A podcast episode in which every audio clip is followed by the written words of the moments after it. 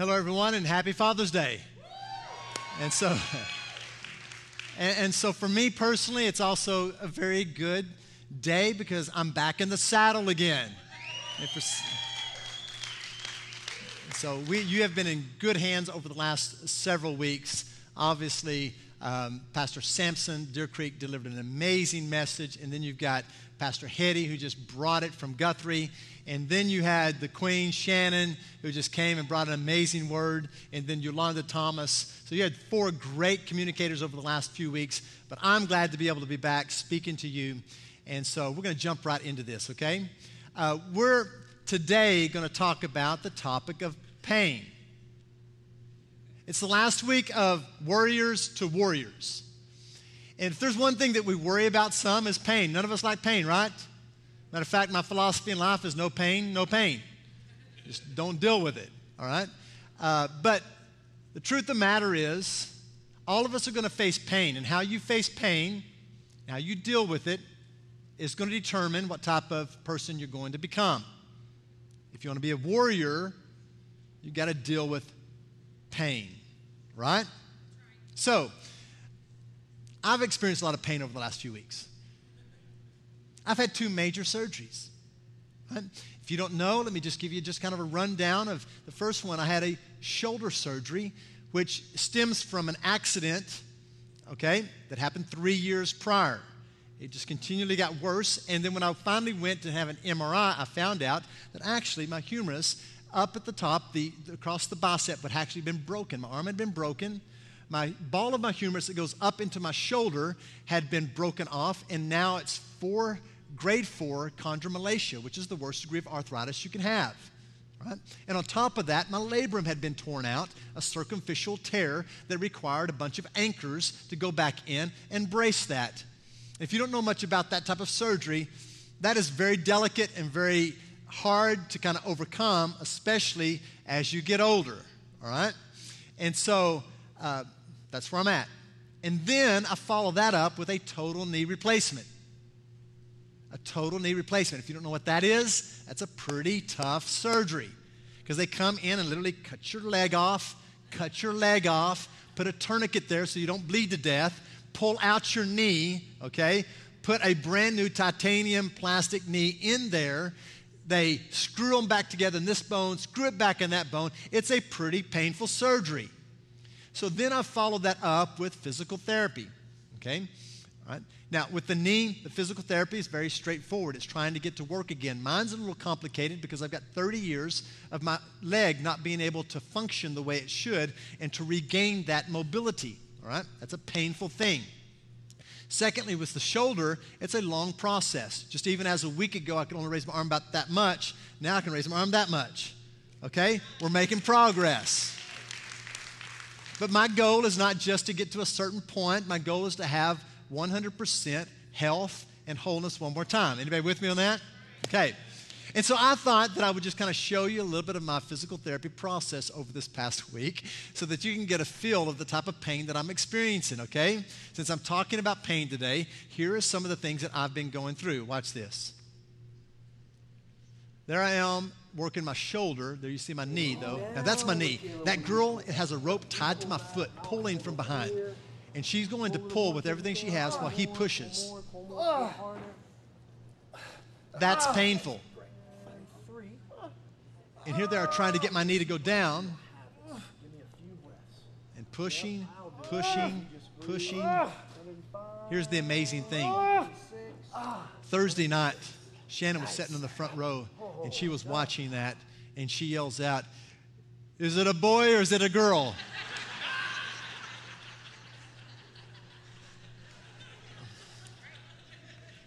And everybody laughed like you at my pain.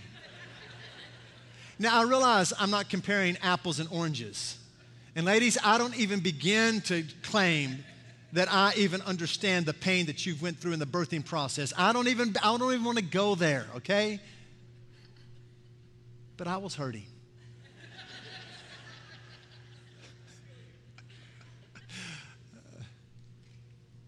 So pain. I want you to write this down. You're not going to see it on the screen. It's not going to be in your notes. Pain is the constant companion of the follower of Jesus Christ. Pain is the constant companion of the follower of Jesus Christ. But most of us, we want to avoid pain, don't we? I do. You do. It's the, it's the, it's the very nature. We don't like pain. But as a follower of Jesus, we submit ourselves sometimes to pain to produce what God wants to produce in us. Jesus said these words in Matthew sixteen. Look what he says. He says, if any of you wants to be my follower, you must give up your own way, take up your cross, and follow me. That's a life of pain. Give up your way. My way is pain-free. Enjoy life. Take up the cross. That cross represents death. It's the epitome of pain and suffering. And follow him. Over the past several weeks, I've had several physical therapists in the church that have been very generous to me. Uh, Jana has just, Bacall has just been great helping me out.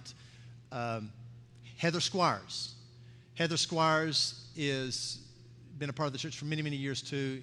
Great support. She set me down, though, and kind of walked me through what I'm going to encounter in this process. She said, Pastor, you've had thirty plus years of a leg that has not functioned properly, and you've learned how to compensate. Hear me. There's a lot of us that have learned how to compensate with our pain, and it's hard to be once and for all totally free. And so she said, it's going to be a process of peeling back, like peeling away an onion. And as you stand over that onion, you peel it back, there's going to be a lot of tears, a lot of pain. But if you are diligent and you are steadfast and you keep peeling, peeling back the onion, you will eventually get down to where you need to get to. And with that, I came up with the definition of pain that I'm going to share with you. Pain is the process of peeling away the shell that encloses your potential. Let that settle in for just a moment and think about what that means. Inside of every single one of you is a God-given potential. And to get there, there has to be a process of peeling away the shell, the history, the dysfunction, the struggle, with an ultimate goal to get to the potential that God has inside of you. Now, I'm not talking about stupid pain. Stupid pain is what I did three years ago when I got on a skateboard going down a hill at speeds of upper twenty to thirty miles an hour. Okay, and my kids warned me, do not do this, Daddy. I did it. I actually did it twice successfully. The third time was the charm. Stupid pain is years back when our kids are small and we got our first dog and the dog kept digging out of the backyard. We got an underground electrical fence. You know what I'm talking about? We're going to shock this dog into submission. We're going to keep it in the yard. So as we lay it out, me and my neighbor friend, we lay it all out and we're like unsure because we turned it on and stuff and couldn't see if it was really working, that something didn't seem to... And so one of us had to put on the collar. My neighbor thought that this direction was the lower frequency, but actually it was the other direction. And so he had what he thought was on the lowest frequency, but on the highest frequency. And so one person puts on the collar. I won't tell you who the stupid idiot was who did that. But let me just tell you, it worked. That's stupid pain. Dumb pain. But every one of us are going to have pain that we have to endure to get to where God wants to take us. The book of John, chapter number five. You can turn with me in your Bibles, your phone, or you can look at the big Bible in the sky called the screen. And in this passage, Jesus steps into the scene. I'm going to talk about the crowd, the compassion, the courage, and the critics. The crowd that Jesus sees, the compassion Jesus gives, the courage to obey, and the critics of Jesus. So let's break this down. So let's go back. Verse number one of chapter five, it says this. Afterward, Jesus returned to Jerusalem for one of the Jewish holy days. Inside the city, near the sheep gate, was a pool of Bethesda with five covered porches. Crowds of sick people, blind, lame, or paralyzed, lay on the porches.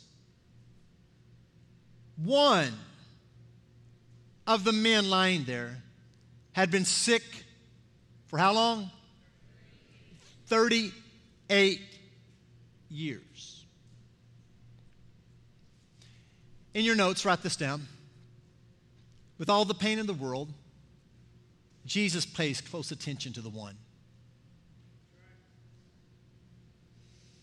Okay, I had total knee replacement. Um, I was a very short stay in the hospital, just a one day. Usually it's at least a two, three day stay uh, for a total knee. Uh, I was just overnight, checked out the next day, went home with some pain meds they gave me. I do not like pain meds, but this was a very excruciating surgery. Uh, I took them for a few days, and then I weaned myself off real quickly and said no more. Uh, one night, one night I woke myself up. I heard somebody moaning in my sleep. Actually, somebody is moaning. Who's moaning?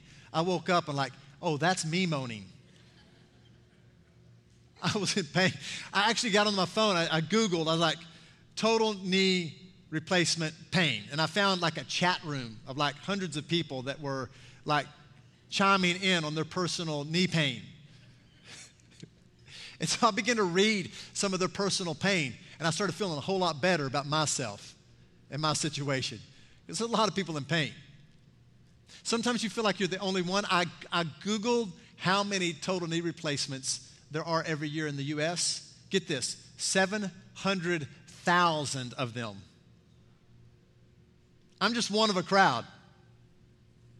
Hear me on this. Pain is very real. And whatever your pain is, Jesus sees you. He doesn't just see the crowd, he sees you. If it's a paper cut that has got infected, that hurts, have you ever been there? Just in the right spot, and like everything you touch, it hurts. Whether it is an abscessed tooth that is bothering you, how many know that hurts? Whether it's a broken bone, whether it's cancer, come on, whether it's a court battle for custody of your kids, that's pain. Whether it's a divorce or a separation, whether it's financial struggle that you're going through, or job rejection time and time again, or job loss, I'm talking about pain. But while there's a crowd out there and everybody else is in pain, sometimes we can be isolated and feel like I'm the only one. But know this, that Jesus sees not the, just the crowd, but he sees you personally. He knows what you're going through. So let's look at the compassion Jesus gives. Verse number six. When Jesus saw him, that was the one man who for thirty-eight years had been lying there, and knew how long he had, how he had been ill for, so, for a long time, he asked him, would you like to get well? You see, this guy was a nameless guy, had been labeled by his pain. And some of you may feel, feel like no one knows you, and no one understands your pain, and you feel labeled.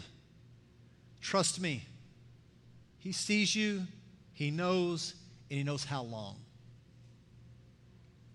And he asked the question, would you want to get well? Which seems like a simple answer, yes or no, right?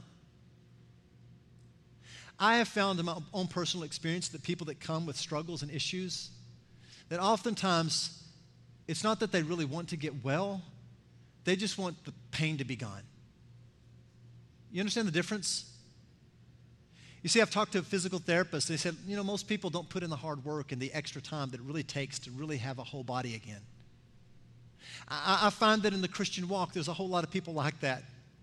And I pray that you don't be that person, that you just want the pain to be gone, you just want the situation to be gone. No, no, no, no. God is allowing you to go through this process of pain, to peel back the shell so that you can reach the potential that's inside you, because there is so much more. You see, God is not settling for you just to survive. He wants you to thrive. He wants you to walk in abundance. He wants you to walk in health and strength, spiritually speaking. He wants you to experience all that He has for you. We so often stop short. We so often stop just at the edge of the breakthrough that's going to take us to the next level. Just like the physical therapist said, most people just stop when the pain's gone. That's all I want. I'm done. Instead of being able to fully function and use everything to the fullest possibility that it could happen. You see, why, why is it that some people are that way? So sometimes they just want sympathy. Sometimes we just want the company. Can you imagine the crowds of people that are gathered around here? It says that there were crowds around five porches. Do you think that some of them were just kind of just used to enjoying the company of other people that are in pain? Come on, birds of a feather flock together, and we begin to just hang out with other people that are in pain and struggling. Come on, I've seen it again and again that somebody's going through a divorce and somebody begins to hang out with that person who's went through a divorce, and all of a sudden their marriage starts getting bad and they go through a divorce. Come on, hang out with the people that are whole. Run with the people that are healthy. Run with the people that are going to help make you better. Go with the people that are going to change your life for the good and point you to Jesus Christ, not pull you away. Some want charity. And some have developed an addiction to their affliction. And that's all they know. And so they keep repeating the process. Look, look at verse number. So here's his answer. Yes or no? And what does he say? I can't. Think about that. You know what he begins to do? He begins to explain the reasons why he cannot. Now, when you convince yourself that you can't, you won't. Whatever it is in life, you convince yourself you can't, you won't. Just forget about it. Then notice he says, the sick man said, for I have no one to put me there, into the pool where the water bubbles up. Someone else always gets there ahead of me. Do you see the excuses he's offering? Do you see what he's going through here? This mental battle, he's saying, he's blaming, no one's helping me. I can't get to the pool. See, the focus is on the pool instead of the person of Jesus Christ. Jesus is the life-giving water. That if you drink of those waters, you will never thirst again, Jesus said. And, and then he says, somebody else always beats me. Have, have you been there? You feel like everybody else is getting the favor. Everybody else is getting the job promotion. Everybody else is getting the step up. Everybody else. It's so easy to get wrapped in yourself that you think everybody else is getting the upper hand, the advantage. So, so this is what he's going through. But how many of you noticed when I read verse number three, I skipped to verse number five? Now, if you got your Bibles open, anybody notice that? Nobody noticed that. One person noticed it. Because verse number four has been omitted out of most of the Bibles nowadays. Not, not all. King James still has it. A couple of those. Because over the past several years, they've been uncovering more manuscripts, and they found that that one verse wasn't in a lot of the original ones. Now, it's up for debate, and so some of the theologians felt like we should move that out, because they felt like it was a tradition that was put in there over a period of time. It was not maybe meant to be there. I'm not here to argue that point, but I want to go back and look at verse number four. Look at what verse number four says. It says this, for an angel of the Lord came from time to time and stirred up the water. And the first person to step into the water was stirred, was healed of whatever disease he had. This is interesting. Now, whether it was a tradition or actual thing, I lean toward the tradition that had been passed on over the years. That it was probably a natural spring, and then people were just kind of looking for answers of hope and to be delivered from their pain. But I take this away, though. Here's, here's the mindset of the man. The mindset of the man that had been there for thirty-eight years, and everybody else is, you got to be the right person in the right place at the right time if you're going to get your heal, healing. Think about that.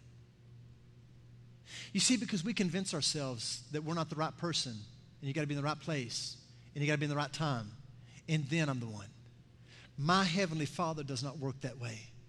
You see, the rest of the world's religions, every single one of them, it is merit-based. It's based upon who deserves the most, who's going to work the hardest, who is going to give the effort. You see, Christianity is not about who is the most deserving. It is about the undeserving. It is not about who is worthy. It's about who is unworthy, that he has came and showed his grace and his love and his mercy to. And speaking of the grace of God, do you realize the pool of Bethesda means the pool of grace? It says that there was five porches there. What does that mean? I believe that's significant too, because numbers represent something in the Bible. The number six is the number of man. That's where you get six six six, the number of man. Seven is the number of perfection, which represents God. The number eight is the number of new beginnings. You know what the number five means? Throughout the scripture, it's grace, the grace of God. Those five colonnades represented the grace of Jesus stepping in to the pain of so many people that were hurting. And he gave us an example through one of what he can do. Jesus, when he went to the cross, he was pierced. How many times? Five times. One, two, three, four, five. This spoke to his grace and the extent that he was willing to go for me and for you. Write this down in your notes. God's intention is not to punish you with pain, but to produce in you the person of Jesus. That's what he wants to do. Produce in you the person of Jesus. So let's look at the courage to obey Jesus. Go to verse number eight. Jesus told him, that's the man on the mat for thirty-eight years, stand up, pick up your mat, and what? Walk. Walk. Exclamation point. Now stop there. Hang on for a second. Which brings me to a question. Does your pain cause you to respond as a victim or a victor? Hear me. You're going to respond one of two ways.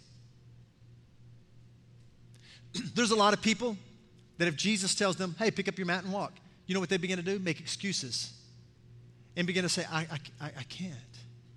There's no way.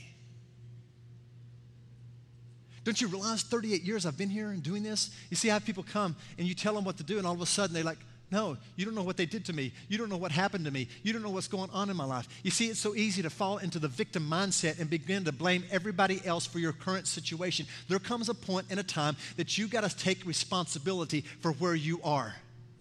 And you got to say, no more, devil, I'm going to move forward. And I realize you got to take responsibility for your own choices, because sometimes they're your choices. Now, even if they're not your choices and somebody else has brought the pain on you, at some point, you've got to draw a line in the sand. You got to forgive the past. You got to forgive the person who caused the pain. And you got to say, devil, I'm not going to let you hold me captive anymore. God, you're going to be glorified. I'm not going to be held captive to the pain of my past and held in the prison of my present moment. I'm going to walk forward into the presence of God and experience all that God has for me.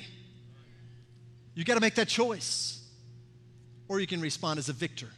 I, I love to hear stories of some athletes, some of the greatest of athletes of all time. You know what they do? When they're criticized, when they're put down, when they're rejected, it just fires them up a little bit more to say, I'm moving forward. Some of the most successful business people in the world, when they have failed, all that does is give them fire. Do not let your failures crush you. Let those failures fuel you to move forward in Jesus Christ. Let's go to verse number nine. Look at it. He says this.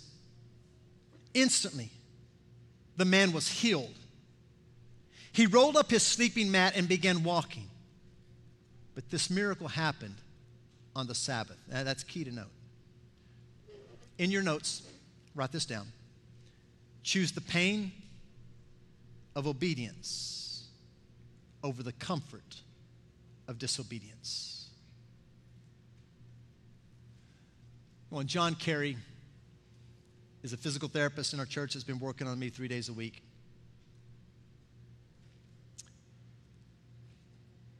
He tells me what to do. I have a choice. Obey, which means pain. Or choose to like, no, I'm okay. So far, I've chosen to put myself in the path of pain. But there's one thing I love about John. He's a very spiritual guy. And he speaks God's word. And here's what he believes.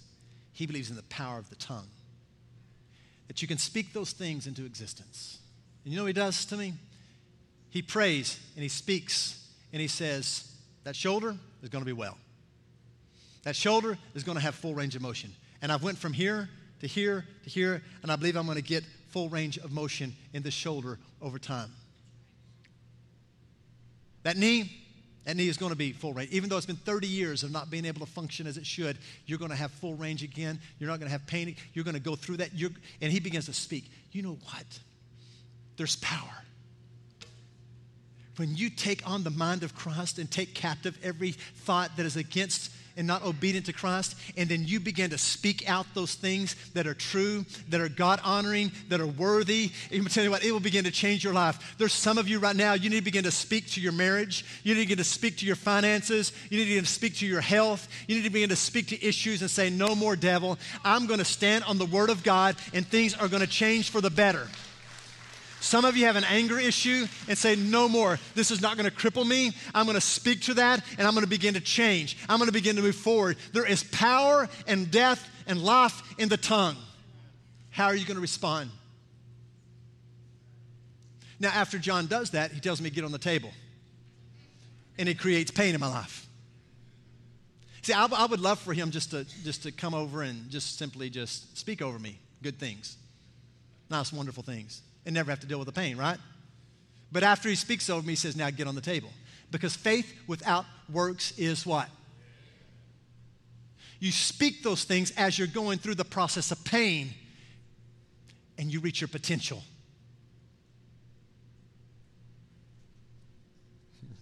I hope somebody's listening to me out there in the world somewhere.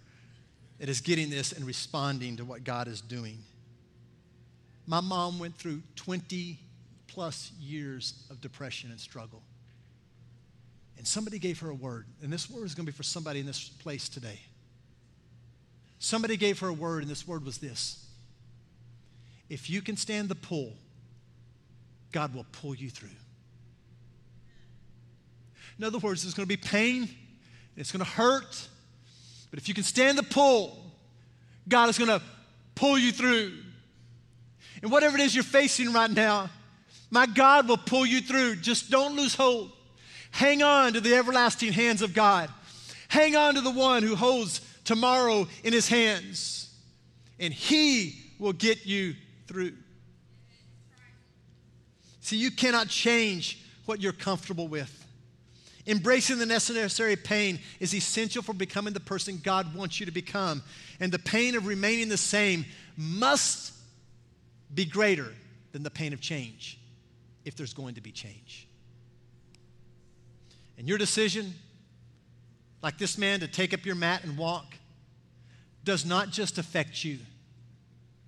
It affects and impacts people around you, because they're looking for inspiration, and because they've got their own pain, and they're looking for answers. And when you are set free, it gives someone else hope.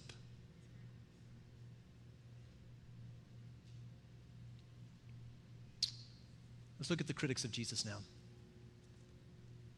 Verse number ten. So the Jewish leaders objected. They said to the man who was cured, you can't work on the Sabbath. Isn't this stupid? The law doesn't allow you to carry your mat. Isn't it crazy how we can get caught up in some of the smallest and craziest things and miss out on the grand miracle that God is wanting to do in our life? But he replied, the man who healed me told me to pick up my mat and walk. Who said such a thing as that? They demanded. The man didn't know, for Jesus had disappeared into the crowd.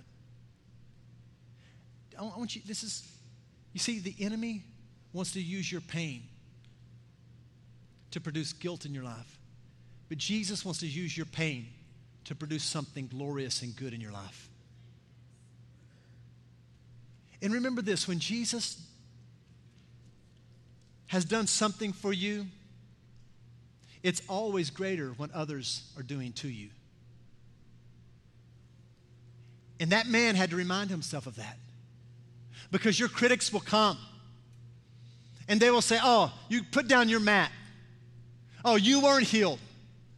Oh, you don't deserve that. You know what you got to remind yourself? What Jesus has done for you is greater than what others are doing to you. And you got to hang on to the promises of God that are yes and amen. You got to hang on to Him and say, I'm not going to let go of what God has given me. He's given me a promise. He's given me a vision. He's given me a dream. He's given me a hope. I'm going to lay hold of those promises, and I'm not going to let go. That's what he did. Notice verse fourteen. It says, but after Jesus found him in the temple and told him, now you are well, so stop sinning, or something worse may happen to you. Now, that's kind of scary, isn't it? What does Jesus mean by that? I, no one really knows. I kind of researched a little bit, tried to figure out. No one really knows exactly, but let me give you two thoughts. One is this. Maybe he's saying you were an invalid, you were sick on a mat for thirty-eight years. Maybe physically you have something worse happen to you. Here's the example. Why does pain happen to our life?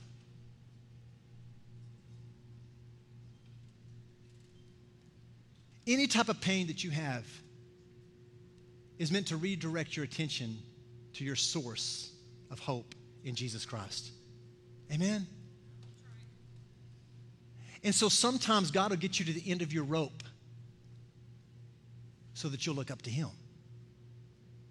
Have you ever met somebody that seems like they, you know, oh, surely they hit rock bottom now, but they still keep making bad choices? And sometimes you're like, come on, just turn your attention to Jesus. But maybe this is the real reason, I think, is that maybe Jesus was reminding him that pain in this world is one thing, but the pain of being eternally separated from God is even much greater. That's so much greater. Write this down in your notes. What is worse than living with pain is living without purpose. Come on, there's a young lady in our church, Tamara Breeden, who's lived with pain all of her life. On the nerve endings of all of her body comes these tumors, and she's had hundreds and hundreds of them, multiple surgeries, major surgeries. But that girl is a warrior for Jesus. She's a powerful woman of God. And while she's living in pain, she has purpose. You see, because I know a lot of people that live without pain, physical pain or sometimes a pain. They've got big homes, big cars, but there's no purpose in life. That's a greater pain. That's a deeper hurt. That's a deeper despair. Because when you've got purpose, you see, right now I'm going to therapy, but there's an end goal. There's a purpose for it. If it was pain for pain's sake, phooey on it. But that pain is producing something in me that's making me stronger and better than I was yesterday. And the pain that you're facing today is making you stronger because it is just peeling back the shell of what once was to get down to the potential of what God is wanting to do. This past week, you may have heard of a famous person. Worldwide known chef, traveled the world, was on C N N regularly, Anthony Bourdain.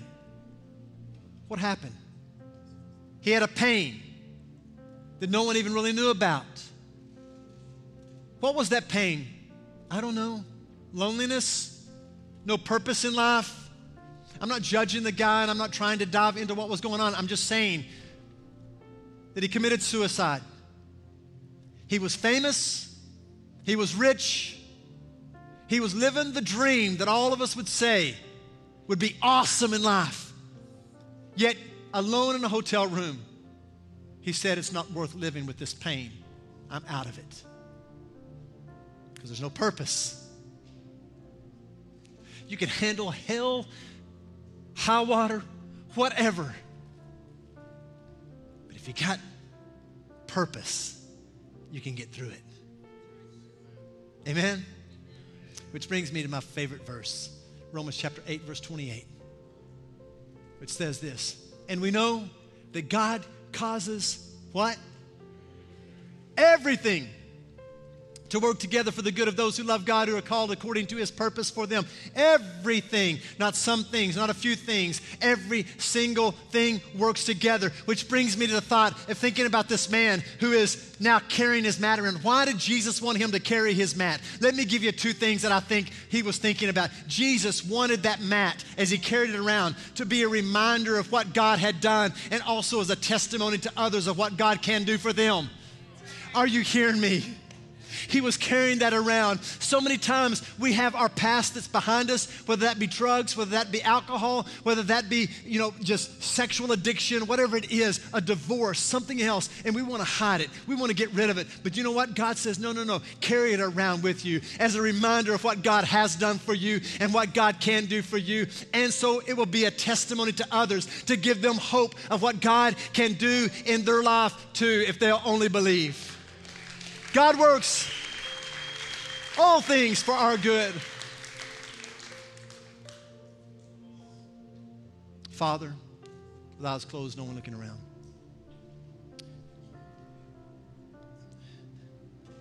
Do a work right now in people's lives. If you're here and you don't have no purpose for living, Jesus is your hope. Jesus is your reason. You can accept him as your Lord and Savior right now. The Bible says if you confess and believe, you shall be saved.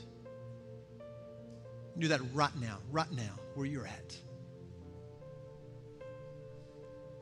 Now, the second thing I want to talk to you about is in this place right now, there are lots of people struggling with pain. That pain could be a child custody issue. It could be a marital separation issue. It could be a physical pain in your body that you don't have answers to, or maybe you do, but you just are sick and tired of hurting. It could be job losses, job searches, and no answer, and you're questioning yourself and struggling and you're battling, and I, I, I don't know where you're at, but I know this, like last week, every single chance I got, I came forward and said, God, I need you to heal my body and touch me because I am tired of this pain. I know that you're producing something in me and you're going to do a great work, but God, I also want to be free from the pain. If you're struggling with pain, whatever that may be, I want you to stand to your feet if you want to be free. I want you to take up your mat right now, and I want you to stand up so that you can walk again. Now, begin to stand. Whatever that pain may be, begin to stand to your feet. There's a pain. There's a pain. You're tired of carrying. You're tired of handling it. You're tired of dealing with it. Jump to your feet. Could be disappointment. Could be loss. God is saying now is a time for you to take up your mat and walk. Anyone else?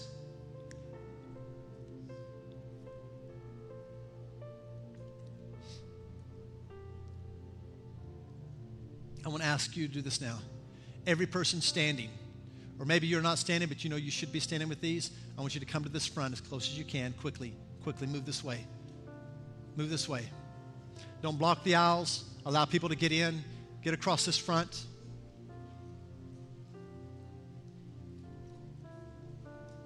I, I, I talk to some people sometimes that they, they demean their pain. They say, well, my, I realize my situation is not. No, no, no.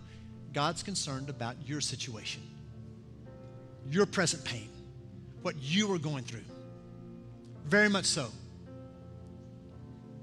Now, I want you to help me out. I want everybody to turn and face that direction. Just face that like you're in a line ready to get. Now, let's just pretend for a second that the answer to your healing, to your pain, is at the end of that line there. And you got the first person, which I think is Luke. I can't tell for sure in the back. Yes. If you're back here at the very end with Leo, you'd wait in line if you knew that it's going to be freedom, wouldn't you? You'd be patiently waiting. You're like, I'm going to wait here as long as I have to. If that means I can get my life, I'm, now turn around and face the other way. Everybody go that way. Now what has happened is the first has become last, and the last has become first. You see, in our world, in our situation, and maybe even at the pool of Bethesda here, it was all about who could get in the pool, who's the first one in, who could be the, you know. And that's the way we seem to operate.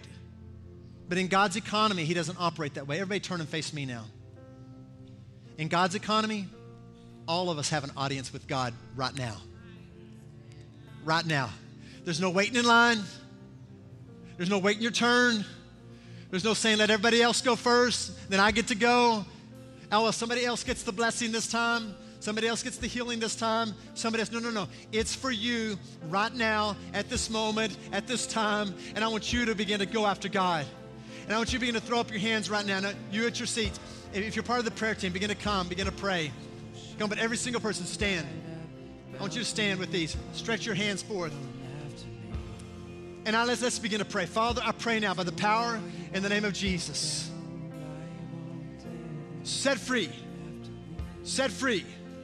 Set free. Deliver. Deliver.